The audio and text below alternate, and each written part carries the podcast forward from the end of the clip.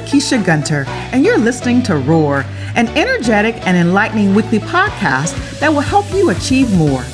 This weekly infusion of candid insights, indispensable lessons, inspiring stories, and success strategies for living your best life now will help you on your journey to making your dreams a reality. My experience as a Fortune 50 business and tech executive has led me to meet some pretty amazing people. On Roar, I share real talks with top executives, thought leaders, luminaries, authors, and entrepreneurs who are passionate about building the next generation of inspired, empowered, game changing leaders. Are you ready to fear less and move into your dream life? Let's roar.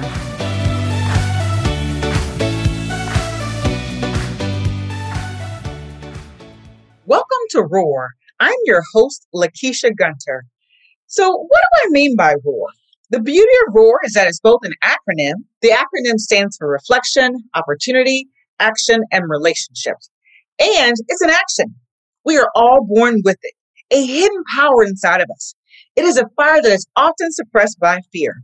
That power is your roar and it's waiting to be unleashed. Today, I'm excited to talk about being bold, brave, and leading with passion and authenticity. That is exactly what is needed in these unprecedented times that we're all experiencing today. My guest today is truly the epitome of bold, brave, authentic leadership. And as a result, she's had a super successful career in public relations. Yes, Lisa Osborne Ross, a PR executive with over 20 years of experience in the field. She is currently the U.S. Chief Operating Officer and President of Edelman's Washington, D.C.'s office. Edelman is a global communications firm that partners with businesses and organizations to evolve, promote, and protect their brands and reputations. She joined Edelman in 2017 from APCO Worldwide, where she was the managing director of the firm's Washington, D.C. office. Prior to APCO, she had a 15 year career at Ogilvy. And before that, she served in the Clinton administration, serving as the communications director for the U.S. Department of Labor's effort to promote high performance workplaces. She was the deputy director of the Bipartisan Federal Glass Ceiling Commission and chief of staff of the White House Office of Women's Initiatives and Outreach. Today, we'll talk about her rise to the C suite at Edelman, her experiences serving in the role amid the unique challenges and environmental conditions of 2020 her passion to bring more diverse voices to the executive leadership ranks in the PR space, and why it's important for leaders to be bold and brave during these unprecedented times. With that, let's welcome Lisa to the show. Welcome, Lisa. Oh, thank you, Lakeisha. And just in case I forget and don't get a chance to do this at the end of this call, thank you for setting up this opportunity. Thank you for talking about the importance of finding and using our roar, and for you yourself being the epitome and the example of what we're talking about. So, thank you to you before we do anything else. Oh my gosh, you're so kind and gracious. I so appreciate that. Well, I tell you, as I, I Lisa and I always uh, love to catch up, and I, I share with her and I'll share with the audience. I mean, I told her she's my BFF not just in my head, but in life. And so if I get to the East Coast ever and I move there, I'm like, we're going to be fast buddies uh, every day because she is such a joy. And, and my audience, you're going to love her. Um, Lisa and I met a couple years ago at a women's leadership conference, and she spoke about just her her passion for developing talent, developing people, and really just what she's done in the PR industry. And we all walked away saying, "Wow, we need." Mm. some of that and and so her boldness her braveness her courageousness, her heart for people came through, and I have just not let her go since then. So I know you're going to enjoy her today. So let's launch right in. so, Lisa, I know you, but tell us a bit about your background, where you're from, and who are some of your biggest influences growing up? All right. This is actually this might be your softball question because and also your gift to me because I love in any opportunity I have to pay homage to my mother and father.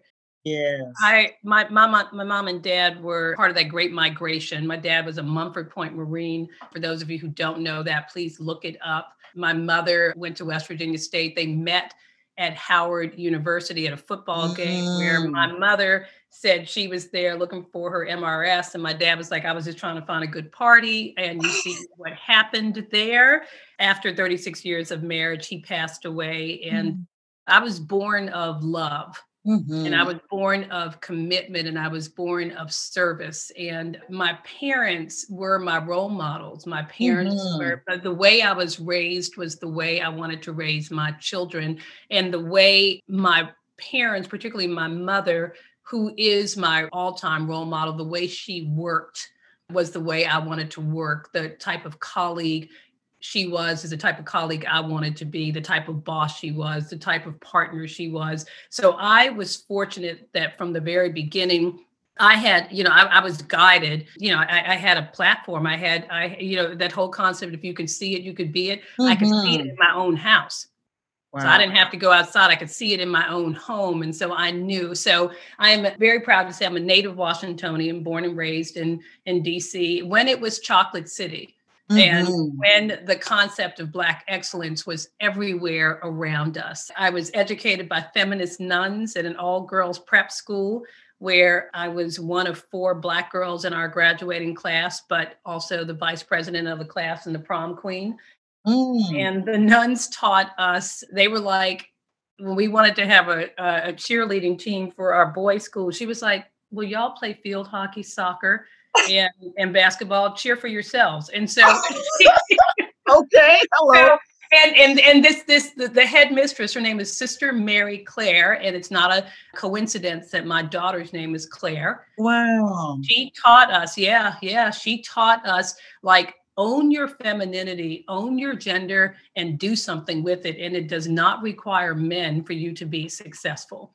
So mm-hmm. that was probably, you know, so rooted with what my parents gave me and then nurtured in high school. I'm a very, very proud graduate of Marquette University.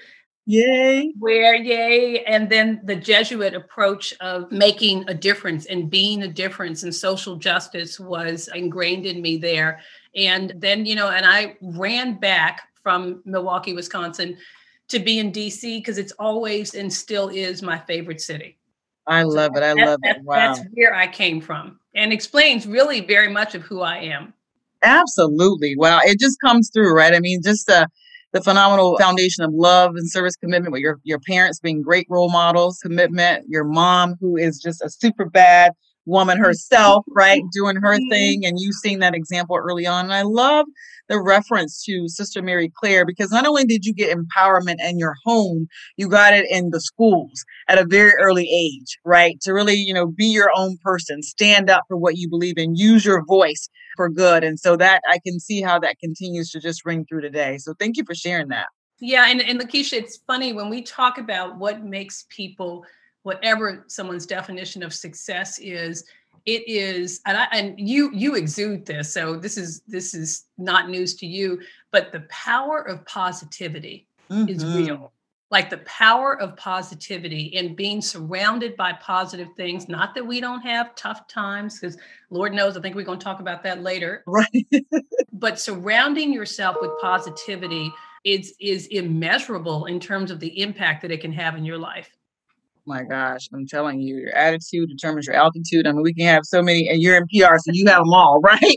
But you, you know, the the power of a positive mindset, just intention. I was just talking to a coworker today, and um, he said, "Lakeisha, how's your day?" And so I'm like, "It's just joyful, right?" And and so he was like, "Really?" I was like, "Listen, I am telling myself." Before I go into every meeting, that I'm having a joyful day, right? And he said, You know what? I was just in a high performance class and they talked about setting your intentions in the morning, setting your mindset, right? Around that positive inspiration to carry you through the day. I'm like, yeah, I agree. And I got to do it every meeting. So Okay, so this is kind of crazy, and this is why we need to talk more because now I'm looking through my phone. The uh-huh. first, the first text I had at 6:15 this morning was from, and you may know this sister Imani Green, who runs Green Consulting. Yes, and she just sent three emoji kisses, and she said, I just wanted to start your day and mm. I hope something amazing happens. And I said, You know wow. what? I woke up. So, one, two, yep. I heard from you. I'm off to a good start and everything else will be gravy. But just starting your day like that was with that positivity just kind of set me. So it's important. It's important. Absolutely. I'm telling you, right? It just keeps you going all day long. Well, you know, building on just the phenomenal parents that you had and the environment they set in the home, when you think back on your experiences growing up that really helped shape you who you are, you talked about some of them with Sister Mary Claire. Anything else stand out as a defining moment that really helped you shape your roar and release your roar? That is a great question. Do you you know what? I think it's been a cumulative process for me. Mm-hmm. And I think that we should actually, I think that for some people, they do have a defining moment. And I have had a couple, which I'll talk about, where it's like, I almost roared for you, but I won't. but I think for some people, there's a defining moment. They're like, oh my God, here I am. I'm ready. I'm going to do this. This is who I am. And now, you know, my identity is revealed and I'm ready. And it wasn't like that for me. I think mm-hmm. for me, it's just been like a little bit more mm-hmm. and a mm-hmm. little bit more and a little bit more, starting with the foundation that I discussed. However, I will say that maybe seven years ago at an agency that I had worked at for a long time, I had an incident over something seemingly stupid like office space. Hmm. And it revealed to me a hierarchical patriarchy of white male supremacy that I've grown up with my entire life and have known about, but it hit me at this moment. And oh my gosh, I'm glad you're asking the question because I'm kind of reliving it a little bit. Yeah. But it hit me at this moment that I was being denied something that my counterparts, who mm-hmm. I was mm-hmm. outperforming, was a stronger leader, was a had better numbers, has, was was better at my job that I was led to believe that I was being temperamental, I was being emotional, I was being almost, these words weren't used, I want to be fair, but almost mm-hmm. like I was making a big deal out of nothing, like I was being petty. And I thought to myself, but, and this this sounds crazy, but why should I be denied what all of you have when mm. I am mm. outperforming you and I am senior? And that was, and it's coming back to me in a very powerful way. Lakeisha, that was a real moment for me. And I was like, oh, I see what's up.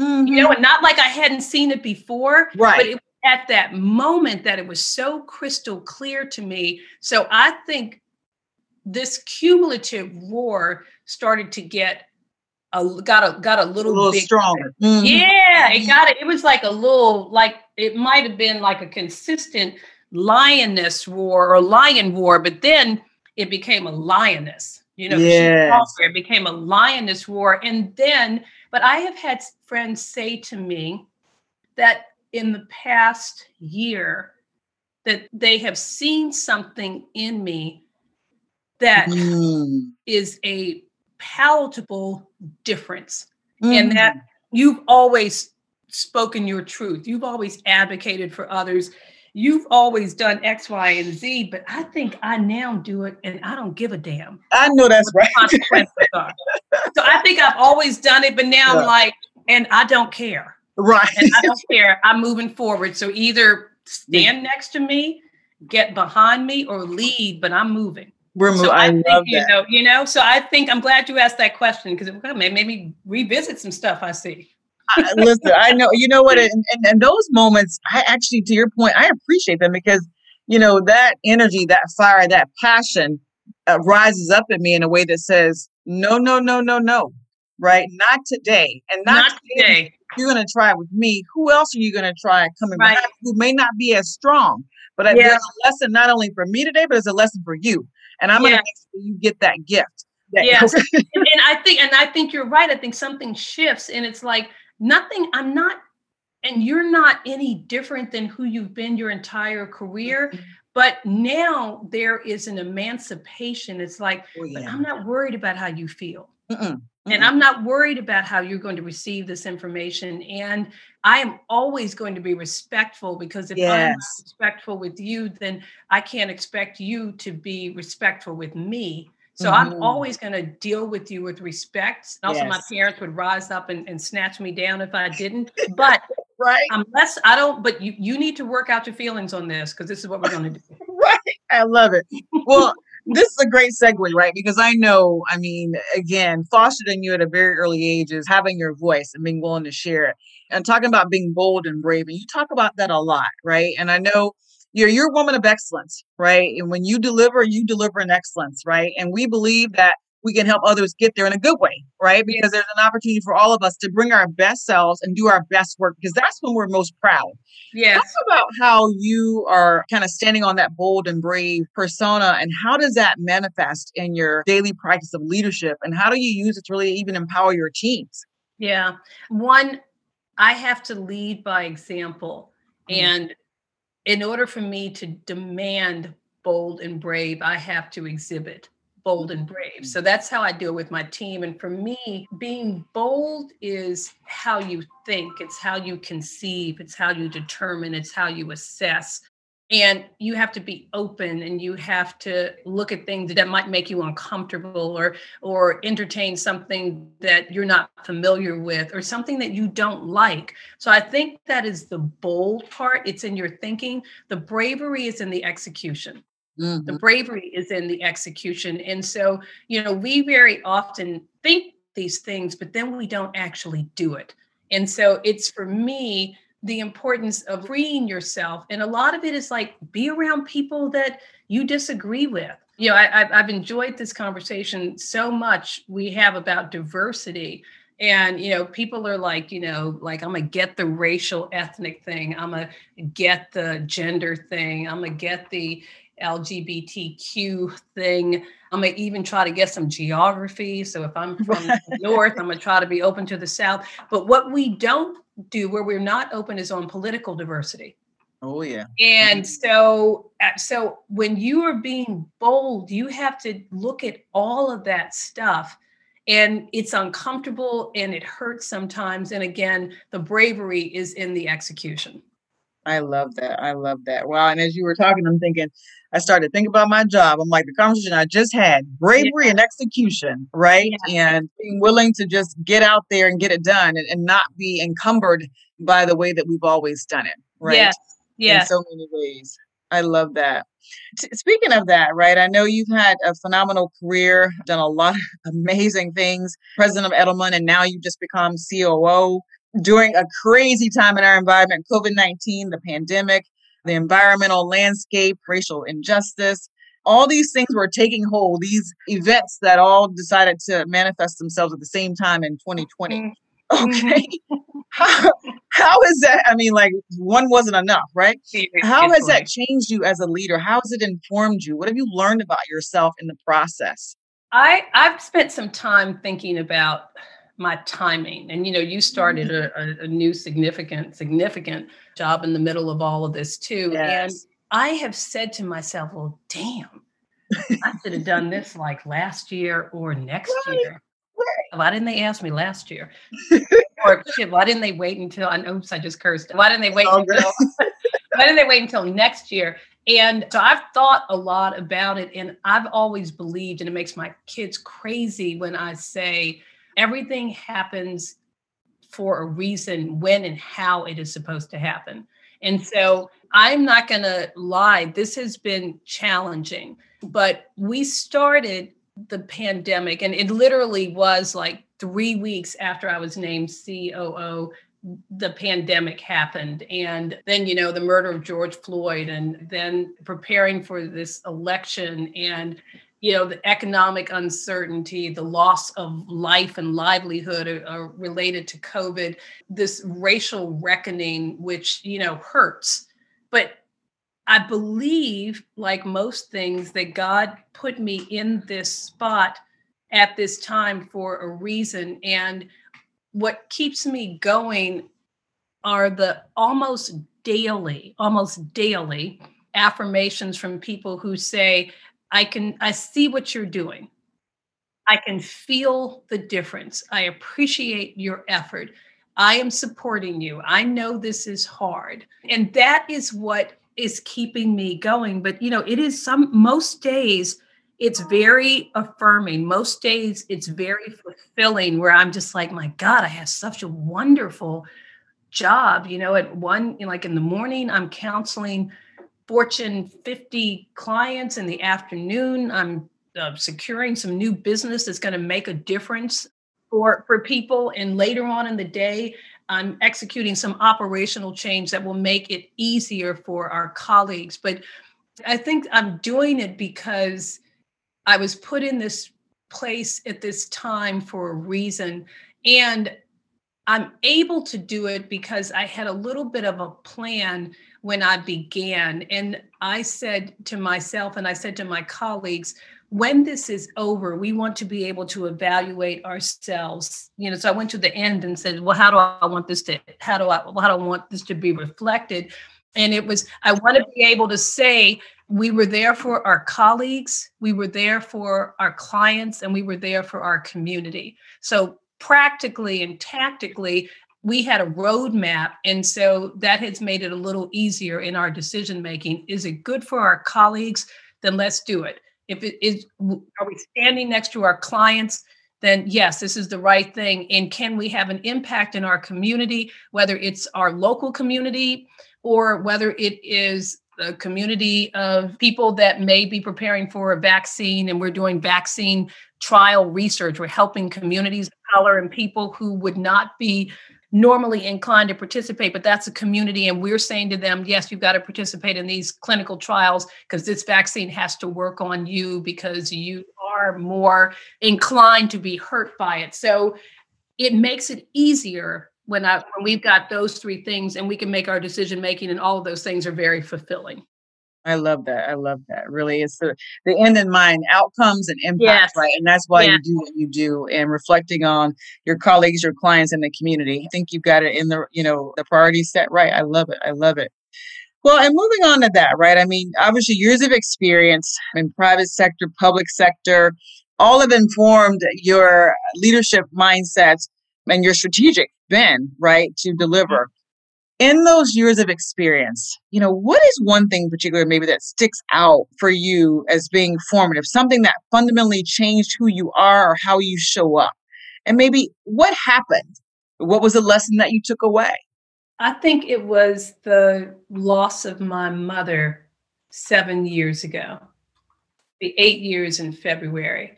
So, you know, my mother had been my role model. My mother was unlike my children, my mother prepared a hot meal for me and my three brothers every morning. And there was a hot meal for dinner. And at the same time, she was the highest ranking woman of color at HHS. And at the same time, she was the president of the PTA. And at the same time, would walk into the school play looking like she stepped out of a magazine. And preparing for her loss and then experiencing it was very difficult and very challenging for me because people say nobody loves you like your mother. Like, that's not necessarily true.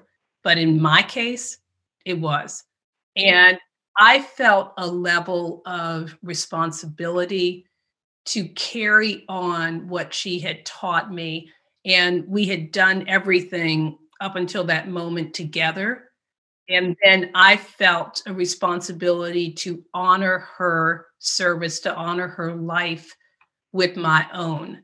And again, you're asking me these serious questions that are really forcing me to go deep on a on a few things. But i think yeah i think that that that has been a, a, real significant life change for me. And everything that i had been doing i think i've done it with an accelerated sense of urgency since she passed. Yeah. Mm-hmm. Mm-hmm. I love it. Yep. I mean, urgency. You were on fire before, but you're definitely on fire even more now, right? Because everything that you do, in a sense, right, is to honor her life, her legacy, and everything that yeah. she instilled yeah. in you and your family, right? So she's that guiding force for you. So thank you for sharing that. I really appreciate it. I really do. Moms are super, super special. I, I know. Yeah, you I'm, made I'm me go somewhere on that one. Let me get myself so back. That's all right. I'm, I'm gonna lighten this up. I'm gonna lighten this up. I promise you. So let's let's talk a little bit about your personal mantras or your philosophy, things that have guided your life and career. I know you talk a lot about the four agreements, and so I love that. Share more about that. Okay, well, I love the four agreements. And so let me talk about them and, and tell you sort of how, how, how I came to them. So, one is don't take it personally.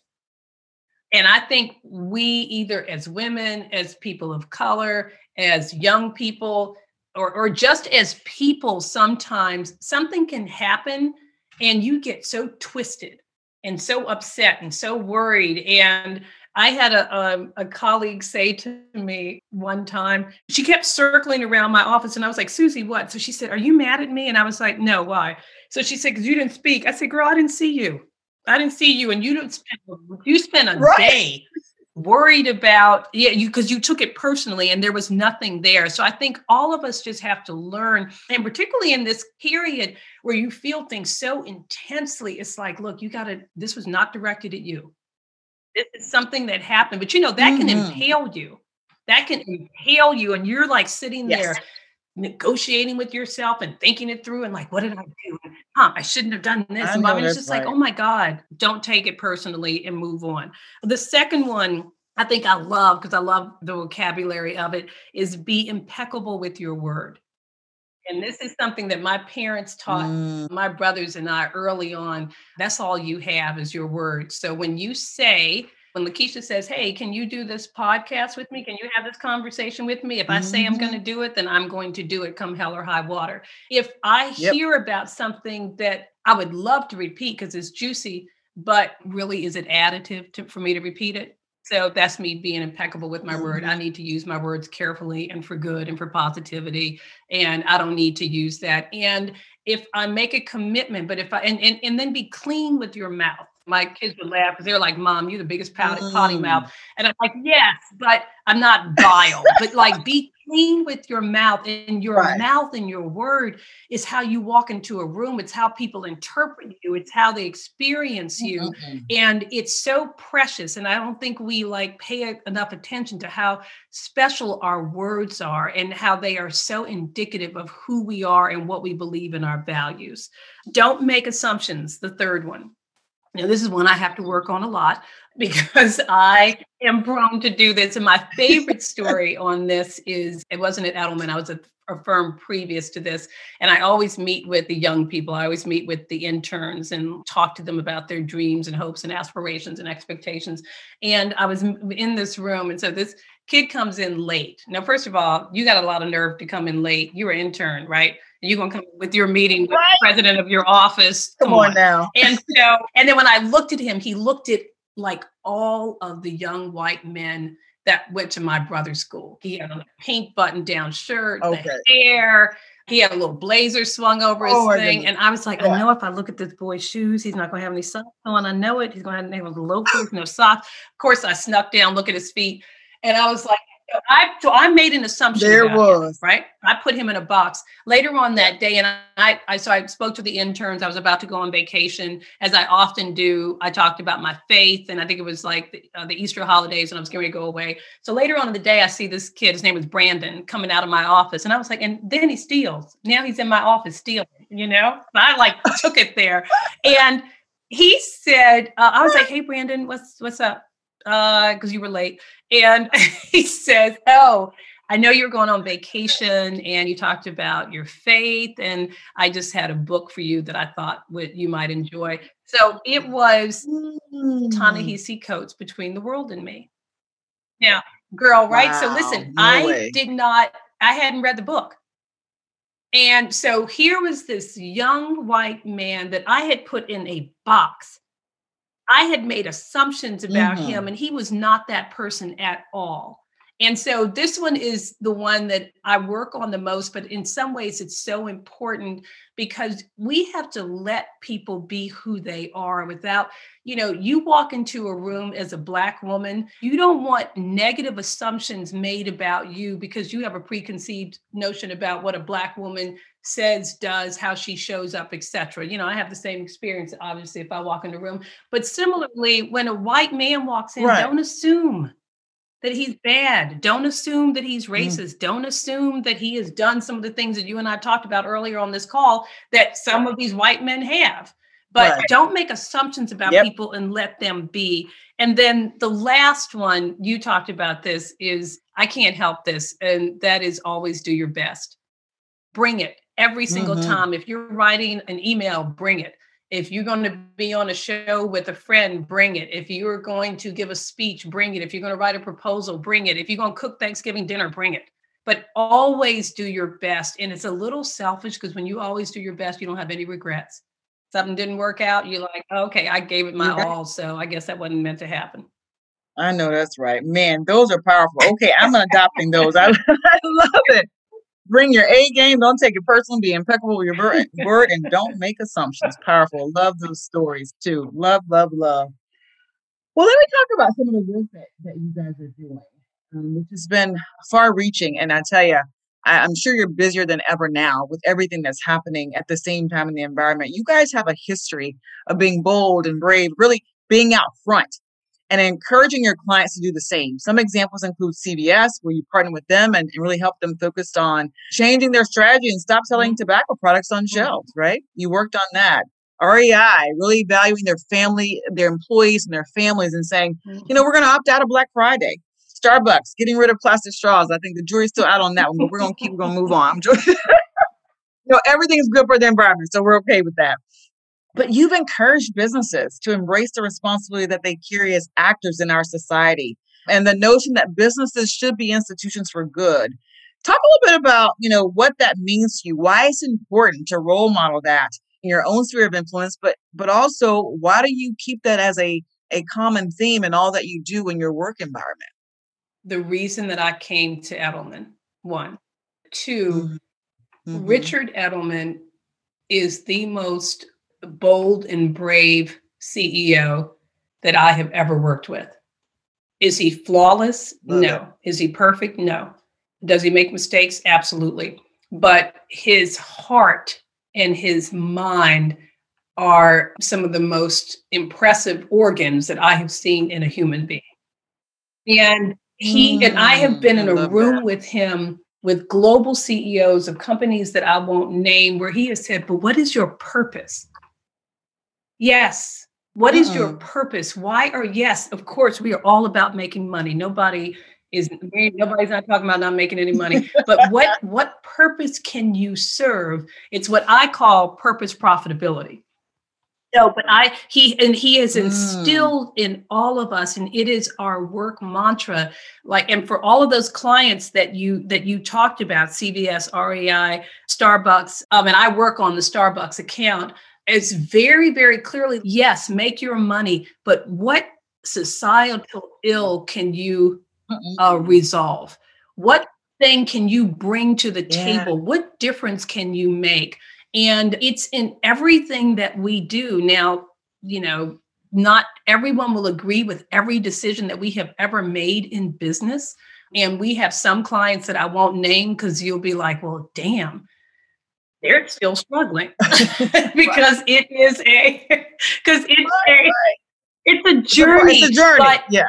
okay. But this this concept yeah. of and so for me, it's such a perfect fit because again, I was taught early, you can do well by doing good. That you can mm-hmm. do well by Love doing that. good. And so I think the Edelman approach to work is what is the purpose here? How can we advance a societal issue? How can we resolve a problem? And one of the things that Richard said early on, he was like, in in COVID, and then in in and, and he it, these racial equities. I don't know if you've seen this research that we've been doing, but mm-hmm. we've been doing like this remarkable. This was all stuff that he commissioned because he wanted to go into the field to find out what is the role of business in eliminating systemic racism. But all of this stuff, he has said to us, this is the time to solve, not sell. So, whatever you do, wow. Edelman colleagues, and whatever you tell your Edelman clients, help. This is about solving issues and not selling products. Now, if you sell something while you're solving, good for you. But this is about solving mm-hmm. right now. So you know, we do it with our clients and then we try to do it in our day to day because you know you can't separate yourself. Like who you are at work is kind of who you are, period. You know and so you kind of and true. so it's lovely mm-hmm. for me to work in a place where i can blend my personal beliefs and manifest them in my professional life love it love it i mean and you really just kind of tease out the other thing i want to talk about and i love that right but it speaks to uh, your CEO, Richard, saying being bold and brave and really focusing on uh, being a part of the solution and not the problem and the work that you got and the fundamental responsibility to your point yes. that he believes you all have as a company with other businesses to to basically make a yes. difference in the world in which they operate. Right. And so I think it was bold that you guys to say we're going to lead in this space on uh, really articulating what businesses' responses should be to this racial injustice that we're seeing every day. Yeah, it's it's a journey, right? I love that. We can't we don't nail it all the time. It's a journey. But I was recently I did a, a couple of meetings this morning and was advising and mm-hmm. i think mm-hmm. one of the questions like how are you advising clients particularly in decisions they're making in in terms yeah. of racial equity and i was like it is pure heart and thick skin so right, like right. these these decisions are yep. they're not hard in terms of determining what's right or wrong but because everything has been so broke, it's trying to like shift this this this streamliner yes. like all the way around because it's been so broken. So it's not the the decision is not hard, but the execution is hard because so many so much of the infrastructure and like everyone has read Caste and so the infrastructure mm-hmm. is mm-hmm. rooted towards racism. And so to try to change all of these things, but you have to go back to it, be bold and brave in your thinking and in your execution in terms of actually driving a change agenda. Wow. Love it. Love it. And then to your point, I mean, it's been a really tough year for Black and Brown Americans, right? From the racial injustice of the pandemic that we talked about earlier. And I know you guys have a, a multi million dollar pro bono commitment to combating racial injustice. And I know as part of that, you forged a relationship with Taraji P. Henson, yes. Taraji and her foundation um, in honor of her father, the Boris Lawrence Henson Foundation. I'm really focusing on mental health awareness and, and identifying those challenges and really helping people navigate through those. Tell us a little bit about that work and why it's important to you, especially right now.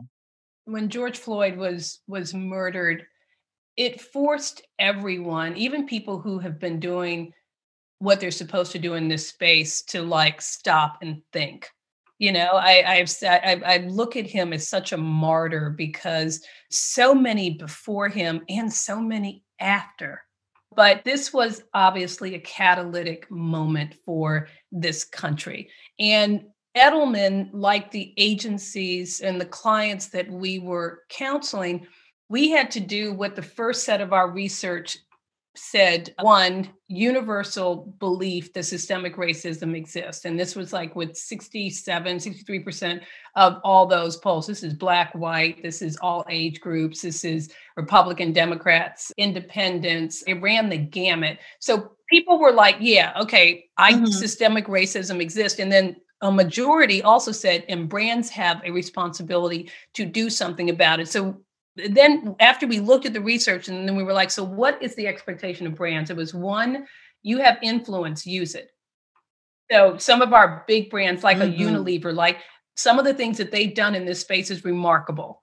And so but you have you have a you have a big brand so use it because when you do something others will follow. Two we said advocate and educate. Mm-hmm. it should be educate and advocate because you can't really advocate unless you are educated yourself so it was educate, educate mm-hmm. and, advocate for within your company and, and externally. The third one was and get your own house in order. Get your own house in order. And then the fourth one was know that there will be repercussions if you don't. Because some 70% say that they will buy or boycott. Actually, the number is not that high, but it's significant. Will buy or boycott if they don't believe that your intentions are pure, that you're taking an action. So when all of these brands were like, I've got to make a statement, I've got to say something, I stand against racism, Black Lives Matter, I stand with my Black employees, which I'll go back to. And Richard made a statement that was a little stronger than our some of the other agencies. And we said to him, but know that people are going to be looking at us who's on your board right who are your senior people Who yes. are you? You know, is Lisa Ross your only person in the C suite? You know, what's the plan? You know, that sort of mm-hmm. thing. And mm-hmm. so he was understood and listed the things that we would do. And then he said, but I also want to drive change again with, with a gift. So this is the way we looked at it. One, bloom when you where you are planted. We are part of white corporate America. Mm-hmm. And so we joined CEO Action Network in their attempt to look at how they could root out systemic racism in corporate America. So the first thing was bloom where you were planted. The second thing that our research indicated and that we know historically is how we are portrayed is a significant contributor to systemic racism and how the media portrays us, how we're portrayed in how the, our lack of engagement and having seats at the table in newsrooms worldwide. And so our second partnership was, the, was with the National Association of Black Journalists to ensure and to raise the elevation of Black and Brown voices in the newsroom. And then the third one is probably my favorite, and that is, but there's an impact on all of this pain. There's an impact on being Black sometimes, mm-hmm. and mm-hmm. it is mental health. Woo, and so yes. we partnered with the Taraji P. Henson Foundation that she created, the Boris T. Henson Foundation, rather, that Taraji created in honor of her father to look at the issues of Black mental health. And one of the engagements that they that this team has already delivered. Shout out to that team. Is one there was there there were not enough they couldn't access enough black psychologists to provide this counsel. So we helped them to to assemble a greater number of people to provide mm-hmm. counsel and then once the infrastructure was set up it was like okay let us help you. So everybody raised their hand except for black men. Because you know in our culture hmm. you know it has never been okay for them to say, I'm not okay. Right. It, it's never been okay right. for, yep. you know, it's hard enough for us as Black women, but for our Black men, never been okay. Oh, and oh, yeah. they created a narrative, an advertising platform, influencers, partners, partnerships. Charlemagne the God was involved, and we wow. were able to have a 562% increase okay. in the engagement of Black men and allowing them to say, you know what, I need help. Wow. I'm not okay. I'm not, I'm not okay. okay. And this is not a reflection of my manhood. This isn't reflection, but I need help. Mm-hmm. And I'm super proud of that. I'm super, super proud wow. of that. Wow, impressive. Outstanding work. And I mean, the impact, again, it goes back to what you said. How are we making an impact with the work that we're doing? That is tremendous because I think we all are kind of, to your point, experiencing mm-hmm. some PTSD on so right. many levels COVID 19. I mean, it's a lot, right? Our jobs, working from home, managing kids. It, yeah, it's a Calgon moment. Okay. It really is. And you know, so Lakeisha, it's hard on, on us, but I have to say that when all of this happened, and you know, I'm sure you received some of the calls and the texts that I did from your white colleagues and partners and friends and you know perhaps family mm-hmm. members who were mm-hmm. like I stand with you. Right. Um, I support you. You are not in mm-hmm. this alone, et cetera, et cetera. And my reaction was, I'm good. You need to stand with these racist institutions that perpetuate the problems that we're talking about. Spend your time and energy on change, not comfort. And that was for me. Now, some no, people were right. like, oh, I need that- the comfort call. I was like, I don't. I need, I'm not the problem. Go to the root of the problem right. and yeah. spend that time and energy on trying to address the root of the problem. And, and, and I will get through it. Thank you. On the diversity front, as, as I said, when Richard decided to make this bold statement, I said, and others said, so you're going to be asked. And so he immediately said, We have a small board. And so he was like, My next seat on the board will be a person of color. Deb Elam, formerly uh, GE, joined our board of directors, a sister three months ago. The operating committee is the vehicle that basically drives the agenda and operates the company. And he said, I will increase diversity on the operating committee. Three months ago, I was named as the newest member of the operating committee. He has been Love so it. clear so clear. And I mean with numbers. And we set a measurement tool, but we, I'm being generous, Trish Smith, who is our global chief diversity officer, who has been driving this change at Edelman for, for, for the 20 years that she's been there. We had already, Trish had already driven this effort to say that we would be 24% diverse. I know I'm gonna get the numbers wrong, but 30% diverse by 2024. And we are now 26% diverse. And so we are well on our way. And Richard has been very clear, and I have been intimately involved in the hiring of senior members of our team who will be and have been people of color. And since this summer, 50% of all of our senior hires have been people of color. Oh my gosh, that is huge. Congratulations. Right. I mean, I know it's a journey, but I mean, wow, that's a huge step. Um, you made the commitment, and what I hear you saying is the CEO and the entire C suite and the board is bought into yes. that. Yes, it's required to. I mean, this is the thing, and it's it's it's and as you know, I think one of the biggest things that I've learned over time is yes, leaders must set it at the top, but it can stop in the middle. So it starts at the top for sure, but it can yes. stop in the middle unless you drive it all the way through. And I should also add, as a part of these diversity measures, all senior managers are now evaluated in terms of their KPIs and their uh, criteria for advancement on whether they are engaging, actively engaged in ensuring diversity among their among their own team. So it's like you can talk about it, but you're not going to get a treat unless you actually do it. Come on now. You have to inspect what you expect and you right. you, you get what you measure. Okay. All right. Well, listen, I want to just get your thoughts, right? I know just recently, I mean, President elect Biden announced the first senior White House communications team comprised entirely of women. Hello. I mean, they're experienced, they're diverse, they're talented, they are breaking right. barriers, right? And they're battle tested communicators. I mean, by the way, I want to congratulate you, ma'am, on your recognition yesterday by the Public Relations Society of America's the National Capital Chapter. You were inducted into the Hall of Fame for outstanding you know outstanding you know service and excellence in your field so i just want to congratulate you there and i know this ties right into these phenomenal group of women who have for years demonstrated outstanding work and commitment and dedication and excellence in their field. Talk a little bit about that. How was what was that moment like for you to experience that? What I'm sure some of your peers, and these are women that I know you know very well. I, some Talk of these women that. I've tried to hire. So let me say that. Okay. Some of these yep. women, two of them I've tried to hire. Others I know, others I know of.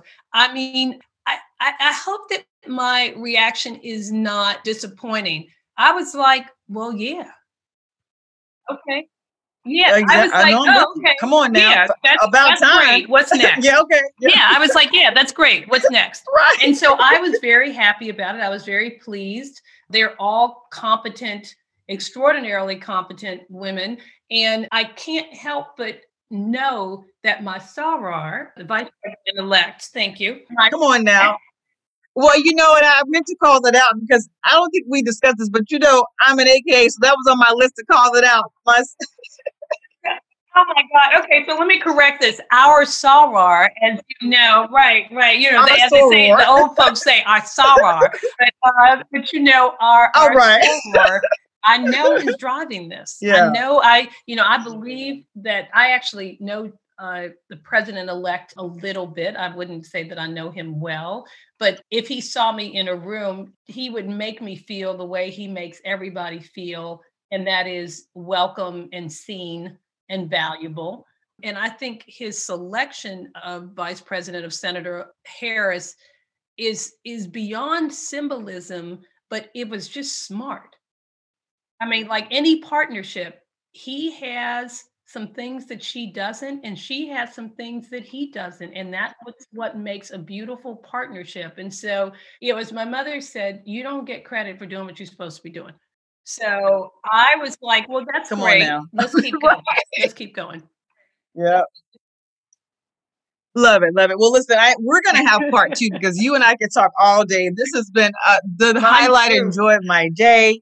I love it. So to let us know, my audience know how they can stay connected with you because they're definitely going to want to follow you. I mean, just your your messages, LinkedIn, what I've seen on Twitter, Facebook. Um, it's a leadership voice, and they need to hear it in their lives, no doubt. So give us a couple ways to stay in contact with you. I am terrible on social media, but my team, no, LinkedIn, I'm LinkedIn not. So not. my team is my team is very, very good, and I express myself on my LinkedIn page. I express, and so I would. Mm-hmm. I, one, I listen. I feel support from people who haven't even heard this yet. So. I, I, feel support from Love people it. who you haven't even heard our, our our broadcast yet. But that is the best way. She will kill me, but I'm going to give you the name of uh, Maria Arilla, who is my uh, colleague who, who makes everything. Who I love. She's amazing. Work. Who makes everything work. And so, if anyone ever needs, really needs something, and they can't get in touch with me, Maria is the best person to engage with. So I'm not going to forget, even though I said it in the beginning, because I believe you have to live a life of constant gratitude and it almost makes it easier. So I'm so grateful for this opportunity. I'm grateful that I met you at Odyssey. Thank you, Linda, for pulling all yes. of us together. And hello, and what like this has just been a gift that keeps on giving, and I, and I applaud you for doing this, and I, and I know that your listeners do too. Awesome, I appreciate you, beautiful. You have been a blessing to me, and I'm excited to share you um, in this context great. and more all to right. come. Take with care. Lisa Ross. Bye. Take care. All right. Bye bye.